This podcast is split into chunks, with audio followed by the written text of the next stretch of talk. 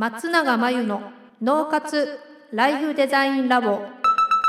松永真由の脳活ライフデザインラボをお聞きの皆さんこんにちは。メンタルコーチの松永です。皆さんこんにちは。インタビュー担当の富田です。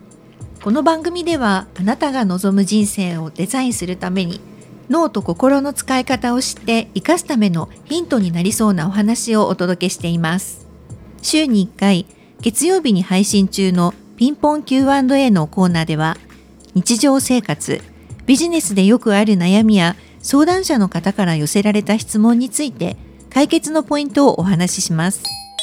今週の質問はこちらです。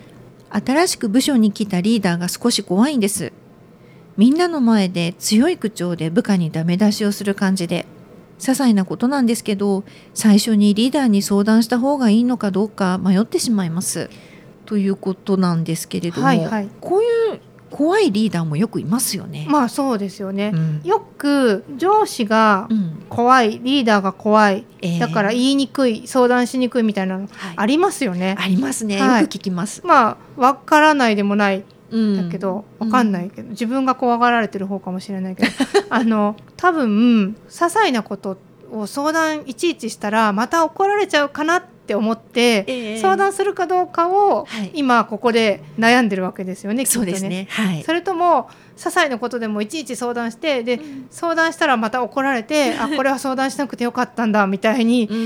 してった方がいいのか、うん、もうそもそも相談しないでやっていいのかみたいな判断がつかないんだと思うんですけど、はい。はい、まあ、前提からいくと、え。えっと、リーダーでも上司でも完璧な理想のリーダー理想の上司である可能性っていうのは低いですよね、うん、その自分にとって。はい、なので人間なのでみんないろいろなキャラクターがいますよね。ええ、でじゃあその上司が部下に強い口調でダメ出しをしていいかどうかって言ったら、うん、まああまりねこうこうやって萎縮されちゃうから、はいはい、あまり効果的ではないし良い態度とは言えないかもしれないんだけど、うん、リーダーとしてというか、はい、ただまあそれはもうしょうがないし、えー、そういう環境にこのご相談者はいるわけですね。はい、でこの怖いとか言いにくいっていう感情はさておき、うん。はい、えっと、必要な相談は些細だろうが大きかろうが小さい大きい関係なく必要な相談はするべきですよね、うんうんうん、必要な報告はするべきですよね。はい、はいただそれだけなんですよ。なるほど。だからそのこれが必要かどうかが判断がつかないんだったら、うん、判断がつくまでそれを確認しなきゃいけないんですよ。怒られても何でも。はいはい。それでと言いにくい聞きにくいしにくいまた怒られるかもって言って自己判断し続けていると、うん、どれがした方がいいのかどれがしない方がいいのかっていうのは分からないままずれていくじゃないですか。ええ、なのでこの方が考えるべきは自分の仕事を責任を持ってやることだから、うん。うんうん、そのやるために、ここで上司とかリーダーとかに対して、やぶへびかどうかみたいな ことをまあ言ってる場合じゃないですね、はい、っていうのが前提かなと思います。はい、なので小さい大きいじゃなくて必要なことは小さくても大きくてもする分からなければそれを確認する。相手は何がわからないかどこで迷うのかがわからないので、うん、それを伝えたら分かるようになります。だから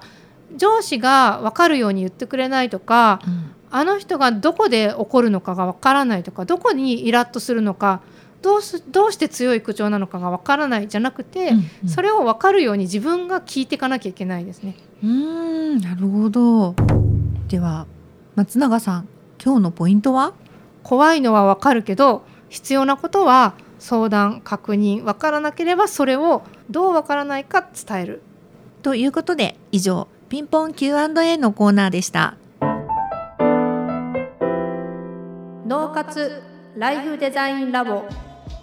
あっという間にエンディングのお時間です。最後に松永さんの活動について教えてください。最高の働き方が見つかる脳と心の使い方というテーマの対談動画を無料で公開しています。仕事のモヤモヤを解消し生き方と働き方に一貫性を持たせるためのヒントがきっとつかめるはずです。概要欄に URL を載せていますのでぜひ登録してみてください。それでは次回の脳活ライフデザインラボでまたお会いしましょう